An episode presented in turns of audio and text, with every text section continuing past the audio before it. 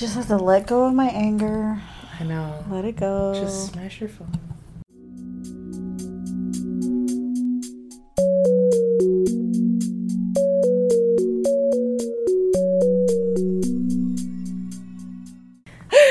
Welcome back to Gumshoe Weekly.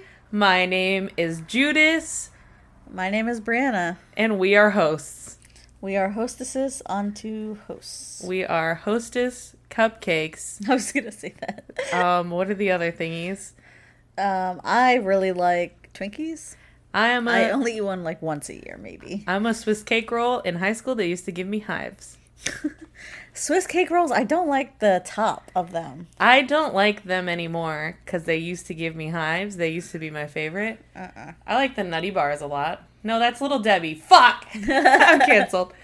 Uh, I also like Funny Bones. Those are oh, really good. I don't think I've ever. Oh, I know what those are. I disagree. They have like peanut butter inside them. Oh, I still disagree. Maybe I disagree more. Actually, Uh, I don't like a peanut butter cream. mm, I, I don't know. I really like peanut butter. It has the chocolate. It's just all together doing it for me. Okay, I have a personal question for you, Uh-oh. which we might cut out of the show, Uh-oh. depending on on if it's interesting.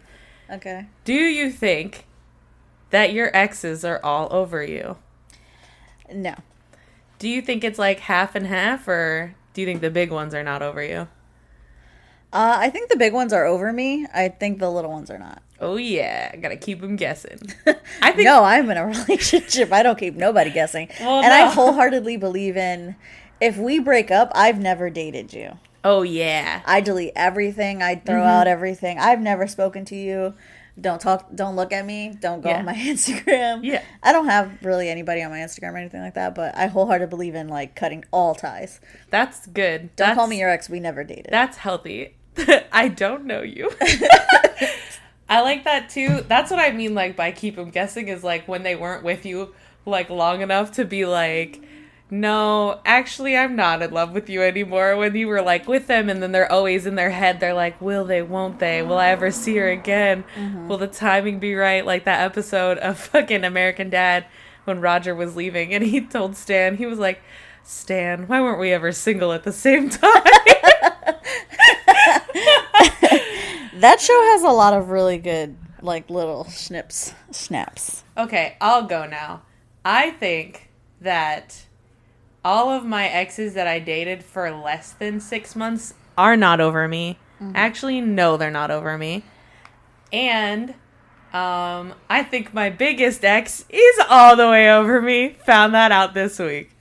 okay. all right. What is what's your longest relationship? Um, I think. Um, I dated this guy for I think like seven months. So literally every single relationship has They are you. all not over me, except for that one. I was in love with this guy one time, still for four and a half years. Um, he is over me.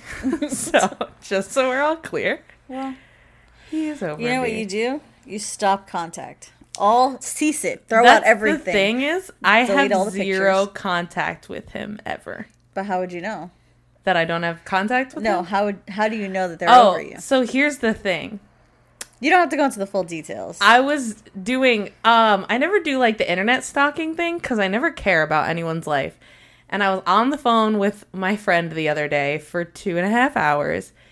And for some reason we wanted to look this girl up to see how old she is from our job. And I went, Oh shit, I found her and I had to like do some like super sleuthing and I went, Okay, I get why people do this now. Because I did it and I felt like I learned things. Because I usually am just like, I don't give a fuck about that person. I don't want to mm-hmm. know. I don't care. Anyways, next logic leap, I was like, I'll Google myself. Saw what was there. Tried to Google my friend. Bitch has no presence online, like a psychopath. And then I was like, you know, I'll just Google him now. And that was a mistake. I looked him up on Instagram, and he's living his best life, and that's fine. That's what I wanted. it doesn't sound like that. At Um, all. it's fine because it was what I wanted, but I don't. I never planned to look him up. And then looking it up, I was like, cool. It doesn't feel good to see though. Mistake number one. Mistake number one. Hey, just don't. Unless you do it all the time and it won't matter to you, like Brianna, who's Yeah. happily in a beautiful relationship with Yeah. a bes- befreckled man. Yeah. Uh, Should we? Even? I think we should just go. I think we Let's should just do it. right. Let's keep that. Uh-huh. Let's keep that in. We had some good nuggets in there. Some might not agree. Some might be like, "What the?" Fuck? Some might think those weren't good nuggets. I feel like it was a good lesson at the end. Don't look them up. Don't look up your. Don't exes. It's not a good idea. the thing is, you're probably right about whatever you're thinking, as long as you don't think they're in love with you still. So yeah. Go a little bit insane, you know. Uh, SOCKS. oh yeah. Let's. Where's a good place to put these guys? Okay, are you ready? Uh huh. Rock, paper, scissors, shoot. Paper. Scissors. Rock, paper, scissors, shoot. S- Rock. Scissors. she almost said mine. Let's just say each other's. Rock, paper, rock, paper, scissors, shoot. Paper. Scissors. You won. I said my own, not hers. I won. I'm the scissor. you can go first. Oh no, crazy. I'm shocked that you would do this. This week we're bringing you guys a little bit of mayhem. yes. I'm gonna go first. Cool. I'll hold my paper like this. See, that chair is not that fun. Will this be this be hard for you to look at me if I've got my shit up like this the whole time? I think you're okay. Whatever you, whatever makes you happy. What if I go like this? All right, Madonna. Just in case I'm getting a unibrow. I don't know. I got to cover in case. Girl, story of my life. oh man. I went full insane the other day, as you know. But uh I do this weird thing where uh, when um I don't know, I get like this hyper focus like weird mania. Anyways, I do this thing where I get some tweezers and I just start plucking a bunch of hair just just That's me. I do that all the just time. Just all over my body. So I'm like literally like standing like this on my arm and I'm like, That I don't do. I, t- I poke at my face. "Oh, no." I will not pull any hair from any other part of my body. It freaks me the fuck out. every other part of my body, I'm like, all those little hairs you can't even see, and I'm like, Nope. my eyes are like that the whole time, like a fucking psychopath. like I look like a fucking. What is the thing I'm thinking of? Like the marmosets, the lemurs with their big ass eyes. That's me. That's me. Anyways, speaking of unibrows, that was why I was telling you that. I actually didn't do my eyebrows though. Could have. They need it. Didn't. Because I get hyper focused and I do like my arm hair. And I'd be like, ah, where is there any little hairs growing on me? My entire face is hair. My whole face.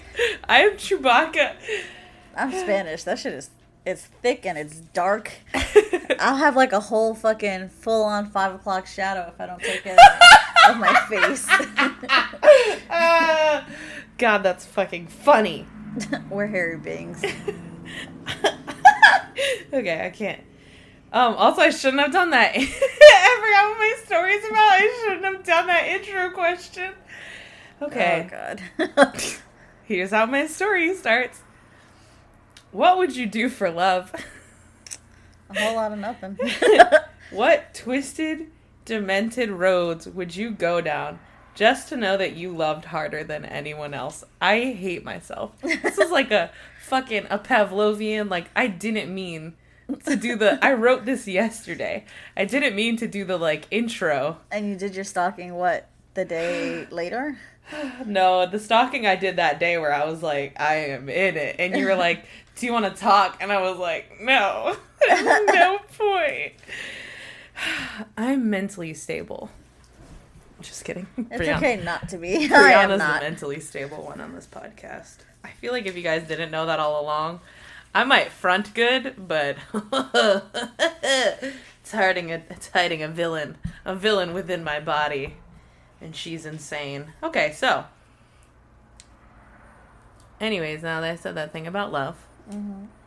in some people's experience, there's a difference between the ex- the expectation of love and the reality. I'm going to illustrate their story for you, and we can firsthand observe the limits some people are willing to go to and some they are not. Our story starts with screaming. Police pull up to 858 North Andrews Boulevard, responding to a call from neighbors who reported screaming coming from this house. Exiting their car, they hear the screams too. What they find inside the residence is Fred Osterick dead on the floor with three shots to his chest. The source of the screaming is Wilburga, aka Dolly, his wife, who is found in the closet of the same room, locked in from the outside. They search the house but don't find any obvious clues about who killed this wealthy apron manufacturer. Once Dolly calms down, she tells them a burglar came in to rob them, shot Fred, stole his diamond watch, and locked her in a closet. She is the prime suspect, but since there was no way for her to lock herself in, they believe her story instead. now let's take a look at the background of the dearly beloved. Fred was the owner of an apron manufacturing company, and he was quite well off. He married Dolly when she was in her 20s, and they settled down in Milwaukee. They were set to be a match, but unfortunately, he liked the drink, and she felt he didn't fulfill her carnal needs. this bred unhappiness. Dolly, being a woman of 33 at this point, knew what she wanted and decided to go after it. On an uncharacteristically uncharacteristically hot day in 1913, she asked Fred to send over one of his workers at the factory to take a look at her sewing machine. It was on the fritz. Fred sends Otto Sanhuber, 17. Dolly answers the door wearing a silk robe, stockings, and nothing else. Wow, classy. She's 33. um he never gets around to looking at her dusty unused sewing machine which she had never used. Couldn't be broken. They continue their tryst unbeknownst to Fred. However, they aren't so sneaky because the neighbors notice Otto lurking around whilst Fred is at work. Dolly explains it away, calling him her vagabond brother, but even that becomes unbelievable when they notice Otto never comes around while Fred is at home. But Dolly doesn't want to stop. this is where it gets weird, in case you're wondering. This is where it gets good. I think I heard the story before. oh no! But Dolly doesn't want to stop, so she comes up with an idea so crazy that it just might work. Dolly asks Otto to quit his job and move into the attic of her house. Have you heard it? yes. No! oh, God. Oh, gotta cut that out. That was a big no. He does it. Uh, this shifts them into a phase of their relationship that I don't think anyone saw coming. In the Osterick attic, there is one cot and a lone desk. Otto moves in happily and spends his days reading, sleeping, drinking bathtub gin, and writing stories for pulp novels that Dolly publishes under an assumed name. When Fred is away, he spends his time downstairs with Dolly, presumably making the beast with two backs. I forgot I wrote that. Pres- presumably making the beast with two backs. A little bit of Othello for all of you people. Over time, he essentially becomes her sex slave. He later says he loved her as a boy loves his mother. Ew. Petty fuck. How long do you think that he lives there? A year. Throughout five years, he goes unnoticed. But slowly, Fred starts going insane when he notices noises, missing cigars, and a few times a shadow falling over his bedroom door when no one else is home. He was, in fact, being gaslit by the sex slave. Deciding a change of scenery was in order, he moved them to LA in hopes of getting some peace of mind. This is at 1918. But Dolly had a stipulation. There needed to be an attic at the new house, a big attic. Uh, I don't know why he didn't look into that. Um, because ostensibly, I feel like he would think she doesn't go in there ever. Yeah.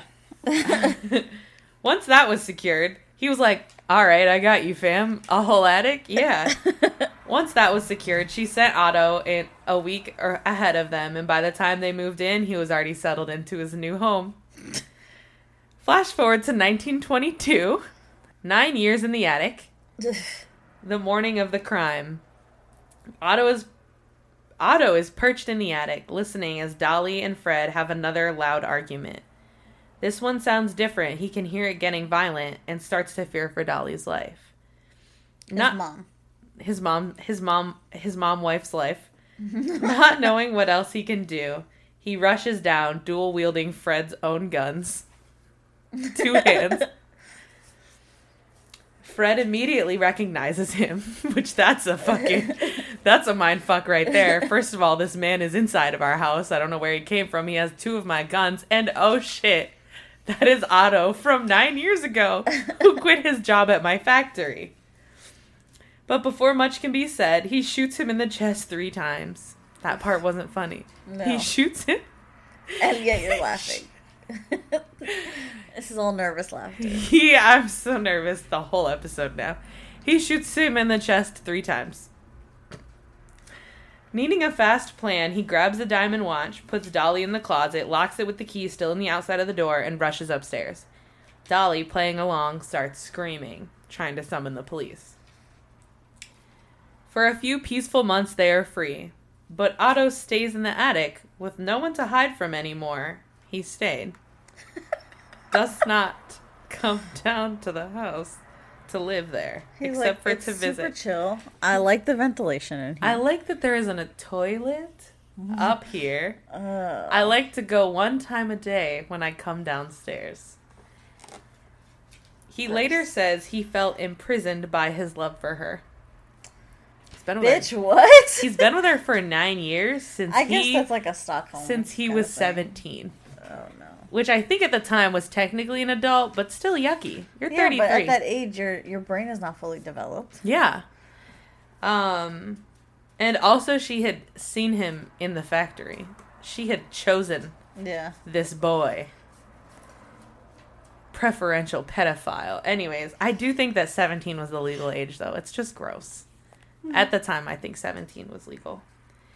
Um I think at the time 13 was legal actually. So who fucking cares? I was just thinking that, but for like 15, 16. in the 1920s, I think it was still legal It was to like super chill. marry your child if you thought it was okay. Mm-hmm, Okay, so Dolly does not feel imprisoned. In fact, she starts dating Herman Shapiro, Fred's estate lawyer, and Roy Klumb, a businessman.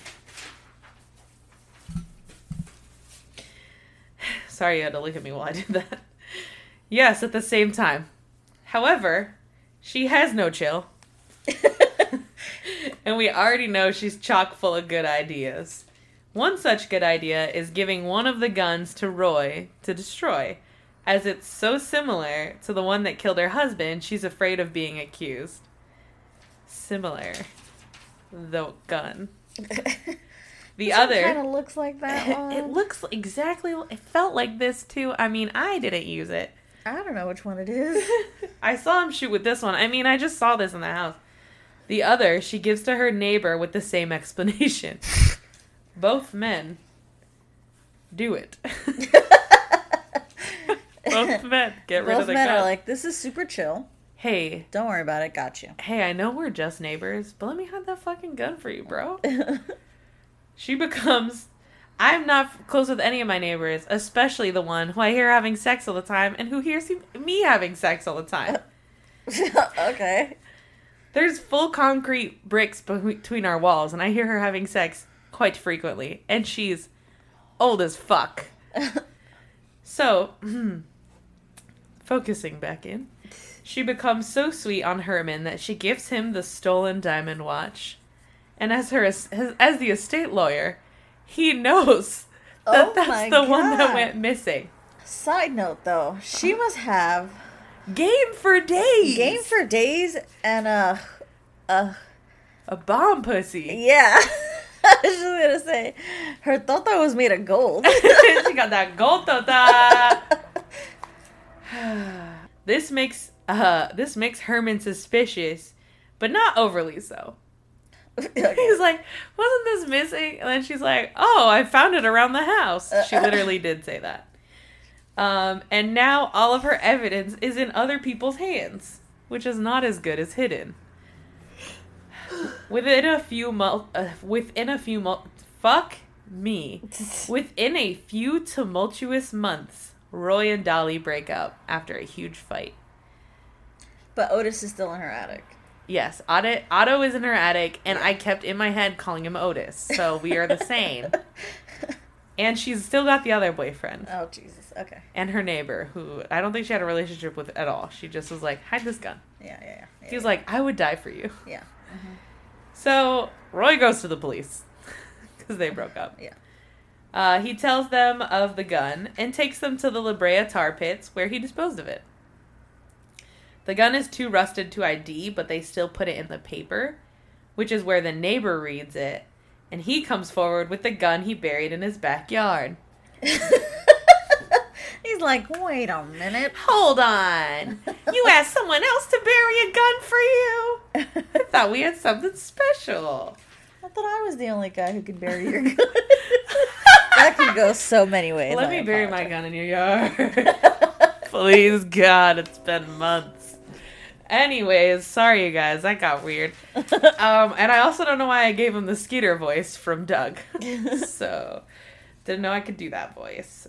So the cops arrest Dolly in 1923, the year after her husband dies. While in lockup, she begs Herman to buy groceries and go feed her sex puppet. Her She- balls are just so big. Yes. The thing is, they put her in jail because they were like, "Your balls are crazy, lady. You got to go to jail about it. Her big dick energy is. We can't let you out here in the streets with these people because your balls." So she explains him. She explains him to him as her vagabond brother. This old line again, and his li- and his living situation. My homeless brother lives in my attic. You know, you know about him. You? You don't have one. You didn't notice? I know you've been sleeping over here every other night. You didn't notice it? So Herman, the absolute psycho, does it. this dude is so whipped. this dude is a fucking pussy. so when he brings when he brings the food, no, so when he so when he knocks on the ceiling of the closet, a signal Dolly uses to indicate a clear coast. Otto climbs down. Also, my imagine my horror when I found out the attic does not have like a fucking regular entrance. It's just like a hole. So, this is the first person aside from Dolly that Otto has seen in nine years. Um, excitedly, he tells Herman every last detail. He must look like fucking Gollum. Yeah, brother, my ass. Also, how would you ever cut his hair? The hair would have to go somewhere. Your husband's gonna be like, whose fucking hair? Whose pile of hair is this in the trash? There, uh, he must look so I have pale a lot of questions. and so He must look nastier than nasty. He must have a permanent smell. a permanent smell. He and she's fucking him. So he also smells like sex constantly. Ugh. Ugh. He, I know he's in an attic, so I feel like it's probably dry in the attic. But all I'm picturing is a moist, clammy looking Gollum. Yeah, like With lots of hair crunchy guy. Um, so let me tell you right now, all the different versions of things people called him throughout the articles. Um, because I got my information from the LA Times. I think um I got a it all a lot of it from Cracked, and Cracked was the funniest one. Like, if you like that story, Yes, you need to read the Cracked one. It reminds me of their YouTube series Agents of Cracked, which I fucking loved when I was younger. It's so funny, and it sounds exactly like the articles. And also, the guys end up making out at the end. I ruined it for you guys. Sorry. the all the episodes are like six minutes long, so come on. Um, so these are the various names people called him, including in the cracked article. Man Bat, that's his most known. if you Google Man Bat of Los Angeles, that's him and it'll bring up all the stories. Um, they called him Sex Gollum, her own personal Sex Gollum. Um, some articles called him the Garrett Ghost. Don't know why. I think it was the area.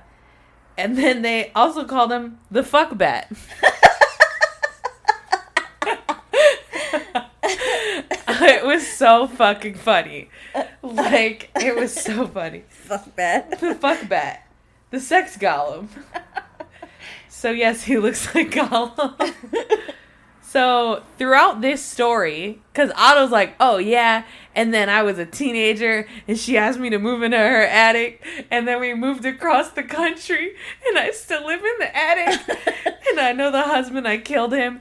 But like I like to live in the attic, and he like viewed himself as like a romantic, and he's like, I'm just so in love with you that I live in an attic and I live I love you like my mother and I fuck you and we live I live in the attic though. Growing increasingly alarmed throughout the story, by the end of the tale, Herman kicks him out. he goes Please get out this house that is clearly yours because you've lived here. You've lived here me." longer than Dolly cuz you can't moved in a month before her. Oh fuck yeah! This is my house, bitch. So terrified, Otto flees to the Canada. He just leaves.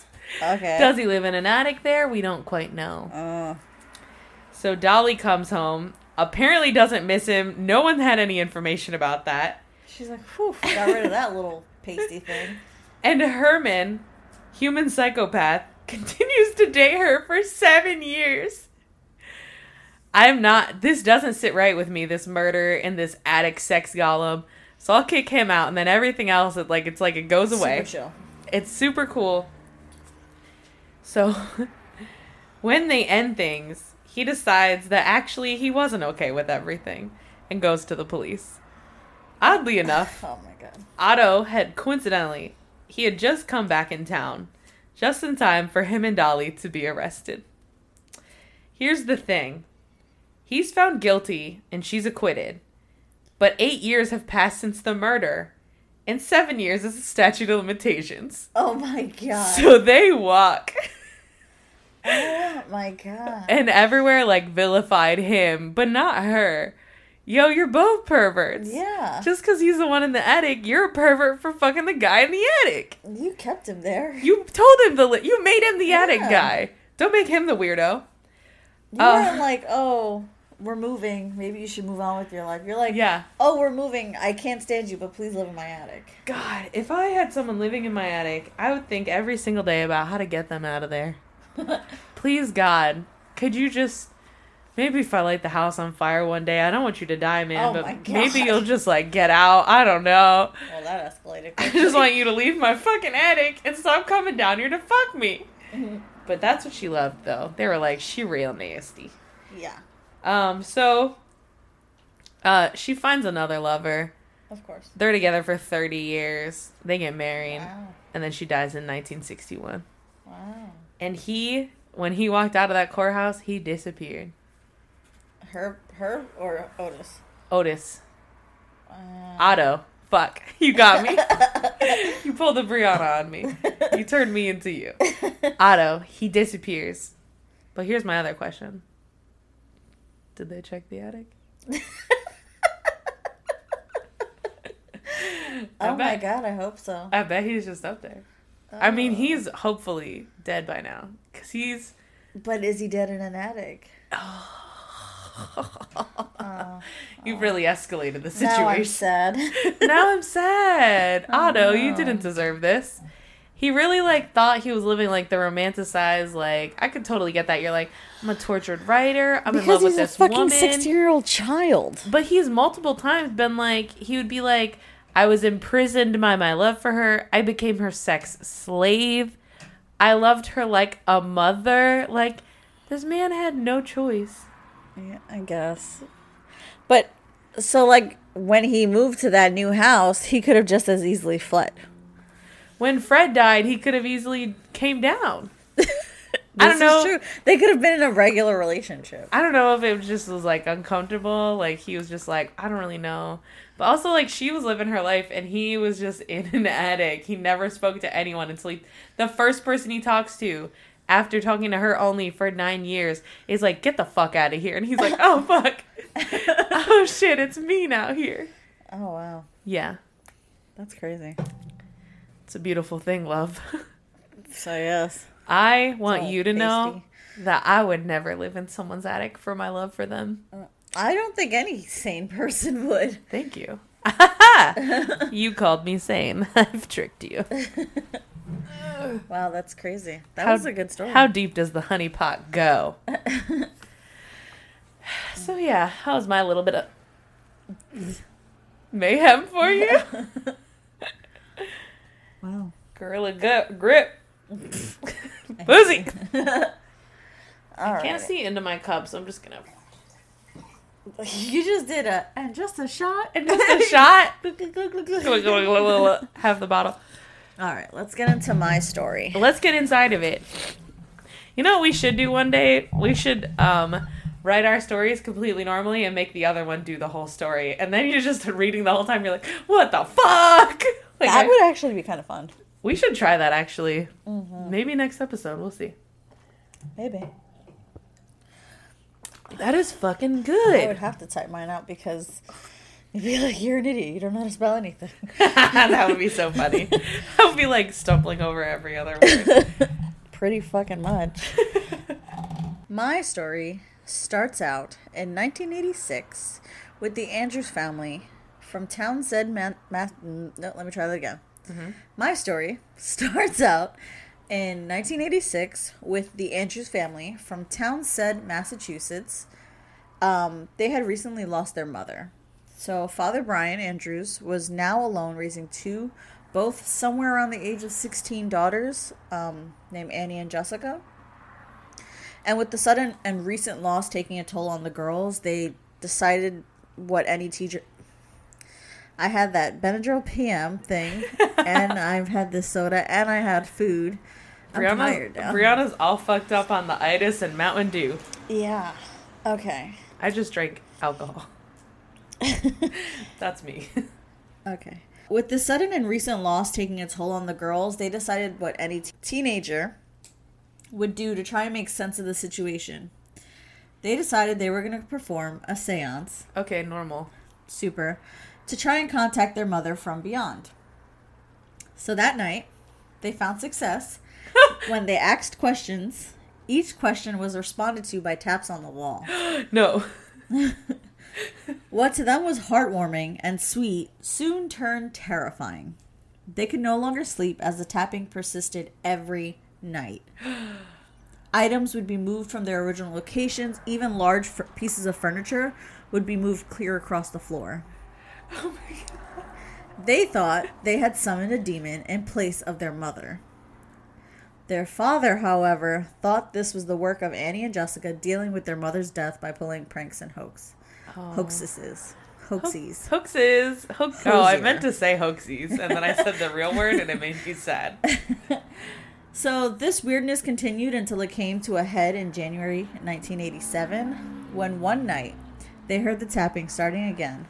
But this time it wasn't coming from the walls, but in the basement where the seance had taken place. Can you guess what they decided to do? I have the chills. They went to the basement. Yes, like fucking idiots. you stupid bitch. the girls took a knife and went to go explore what the sound from the basement was. What do you think they found?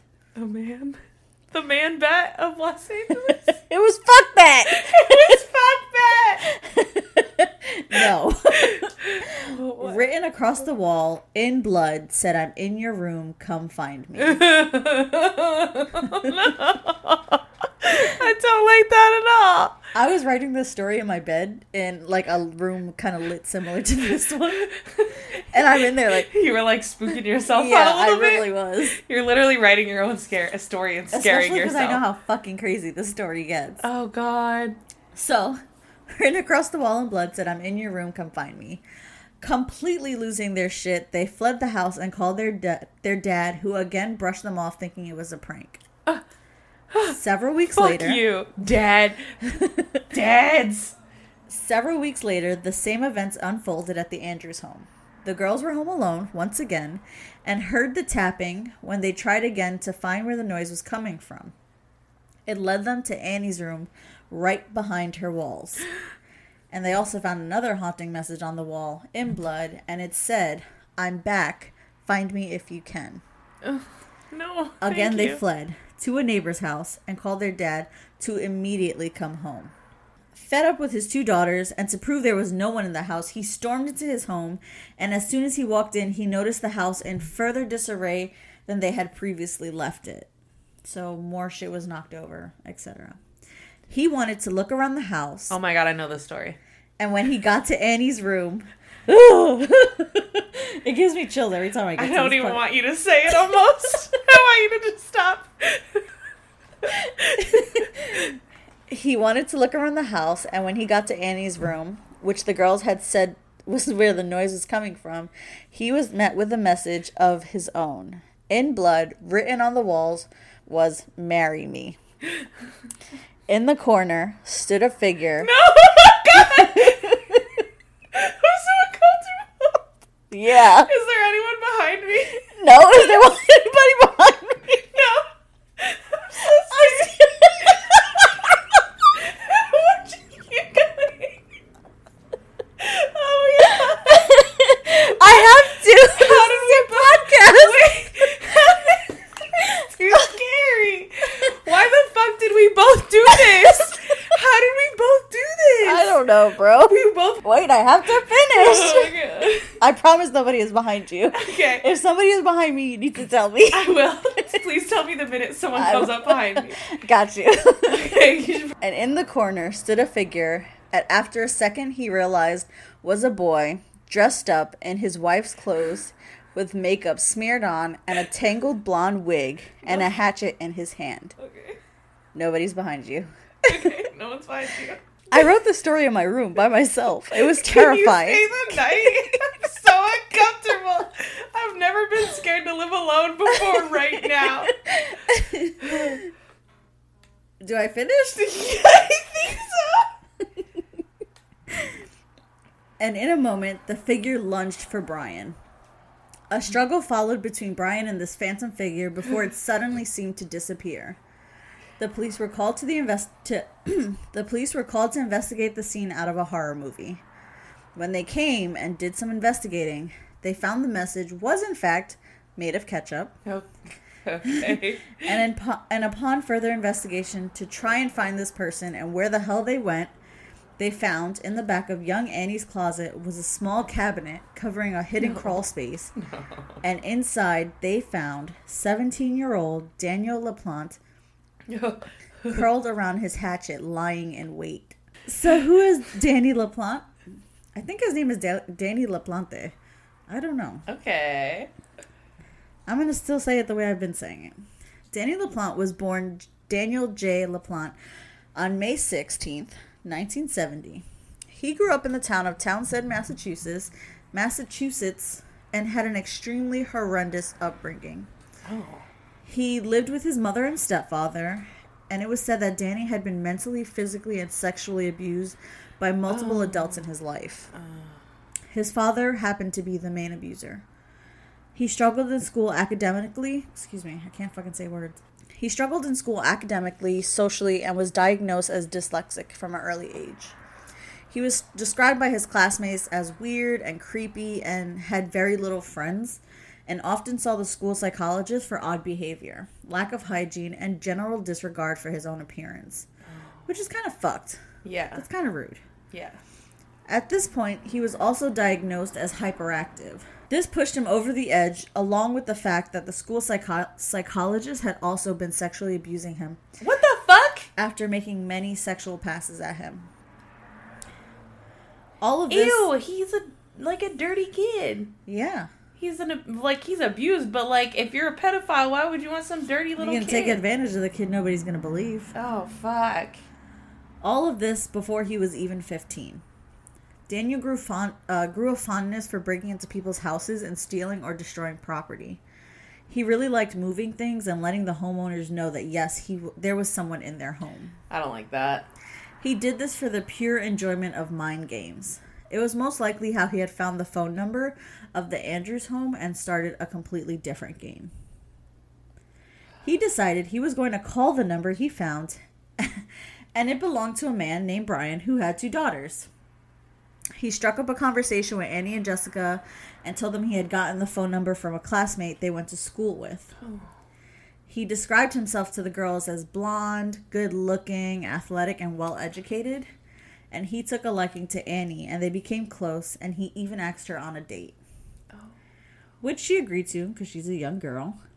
Um, Annie's the younger one, right? I think so. I tried to find their ages, and that was hard. I couldn't find it. Um, so come the night of the come the night of the date, she opens the door the door to a boy, the complete opposite of what Daniel had what the Daniel she had met over the phone. Mm-hmm. This boy had black greasy hair and was considered unattractive. She still reluctantly let him take her on a date to the fair, but made up an excuse an hour later to return home. During the date, she mentioned her deceased mother, which Danny took an obsessive liking to the topic, asking rude questions and not really Oh, leaving the subject alone. Of course she left. He asked her questions like, Did your mother suffer? Like, Oh. uh, did you suffer when she died? How did she feel? Like, stuff, like really fucking intrusive questions you don't ask. Anyway, even when rude. people say that must have been so hard on you, even that is too much. yeah. Like, yeah, bitch, the fuck? Um, they obviously didn't have a second date. After the arrest and identification of the boy in the crawl space, the investigators found that LaPlante had been living in the walls of the Andrews home, making tunnels throughout the home Ew. and drilling holes in the walls to spy on Annie Ew. in any room in the house. Gross. Yes. He was arrested and put into juvenile detention center until October of 1987. Uh, he got out and he quickly reverted back to his old ways of burglary and break-ins, which is kind of the same thing. break-ins and also burglary. It's hard to burgle without breaking in, this is true. but I guess it's easy to break in and just decide not to steal anything. Oh my god, do you remember the Dane Cook sketch where he's like, "You want to do a B&E?" like, "Let's do a B&E." Oh, I'm going to watch Dane Cook later. He's very funny. He's very funny. I think he's also problematic though. He probably is. Do I heard some things. when he talked about his dad's tape for a really long time? he was very funny though. He was very funny. I will Google if he's problematic. So during one of his break-ins and also burglaries, he was able to obtain. I didn't write that. he broke in, decided to steal. yeah. um, he was also able to obtain two handguns from a neighbor. Okay. Clearly, his life of crime was not over. On December 1st, 1987, Daniel decided to enter the home of a 33 year old woman named Priscilla Gustafson, a nursery school teacher, wife, and mother of two with one on the way. Andrew Gustafson, her husband, came home from work to a scene from his worst nightmares. His heavily pregnant, pregnant wife laid face down on their bed with multiple gunshot wounds to her head. She had also been raped. Upon, upon police arrival, they searched the home and found five year old William drowned in the upstairs bathtub No. and eight year old Abigail drowned in the downstairs bathtub. While the police investigated the scene, LaPlante was a few towns over attempting to kidnap a woman in her car. She was able to escape when he fled the scene. He wouldn't be found for another two days, hiding in a dumpster. He was taken in, and upon inspection, a hair was found on his sock belonging to Abigail, and that is what connected him to the murder. Ah. A year later, he was sentenced to three life sentences for the murder of the Gustafson family. Since his arrest, he has shown little to no remorse. From the years of 1988 to 2014, he has attempted to sue the courts multiple times and claims of violating his religious freedom, Wait. as he was allegedly practicing Satanist. Okay, Satanism. bitch. The fuck. Yeah. It all circles back to satanic panic. He claimed for some of his rituals he needed specific materials, and the prison was denying them to him. In 2017, however, he seemed to have a turn of heart when he came out with the following statement while appealing for the re- for a reduced sentence. I do not have the words to fully express my profound sor- sorrow, but I am truly sorry for the harm I have caused. From the very essence of who I am, from the depths of my soul, I am sorry. His appeal was denied. Andrew Gustafson never got to see the final nail in Danny's coffin when he got his appeal denied because he died in 2014 and oh. on his deathbed said never let him out if he never let him out he should rot in prison. Yeah. And that is the story of Danny LaPlante. The Townsend Massacre, I think it's called. Oh Jesus. Yeah. Why did we both do a person who secretly lives in your house? I don't know. That was fucking weird. Your story got too scary. I'm gonna say it. I got so uncomfortable. I can't wait to hear the feedback from people. I literally wanted you to stop talking. I wanted you to end your story. I did not. The minute you were like in the corner, I was like, no, please, please, not in the corner. yeah, bro. But it's weird because I can like. Ugh. I know you literally. I keep looking at the reflection in that fucking photo, trying to be like, is someone behind me? Is she Nobody's just not gonna tell me? Oh my god, that was wild. that was fucking scary. Yeah. Oh god. it's like a scary story podcast. Hi, we only tell scary stories. We're not trying to educate anyone. And we're constantly crying about our scary stories. We're scaring each other and ourselves. Let's wrap it up. Oh my god. I'm like fucking I'm like freaking out. I don't I have to go to the store and then I have to come back here and I guess leave every light on and keep pacing the house. It's the only way I'll be safe. No, you have to set booby traps. I have to set booby traps. I have to be fucking that kid from Goonies Home Alone. and Home Alone. You gotta be Macaulay Culkin. Kevin McCall Kevin McAllister. Mm-hmm. How did she forget him twice? We can't get into it. This is the end. How did she forget him twice? I can't. Anyways, Buzz's girlfriend. Woof. Okay. So,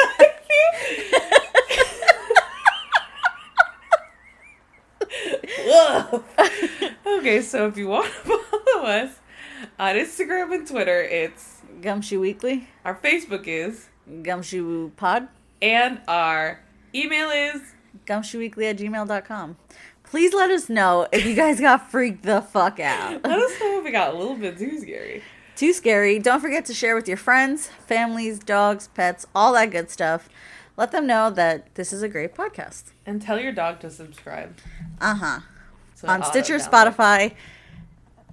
I think we're on Google. Apple? Google? Apple? Maybe Google. Who knows? Go We find should- out. Let us know if we're you on there. tell us. You tell us. You leave a review and you go. You're not on Apple. Okay, you fucking liars. You fucking and we'll have to take it. Five stars, but you're a fucking liar. Uh huh. There you go. Mm-hmm. Let us know what you think. Let us know if you want to us to cover a certain topic within murder, mystery, or mayhem. Yeah. Any of those three, and we'll fucking do it. Yep. All right. Bye. Bye.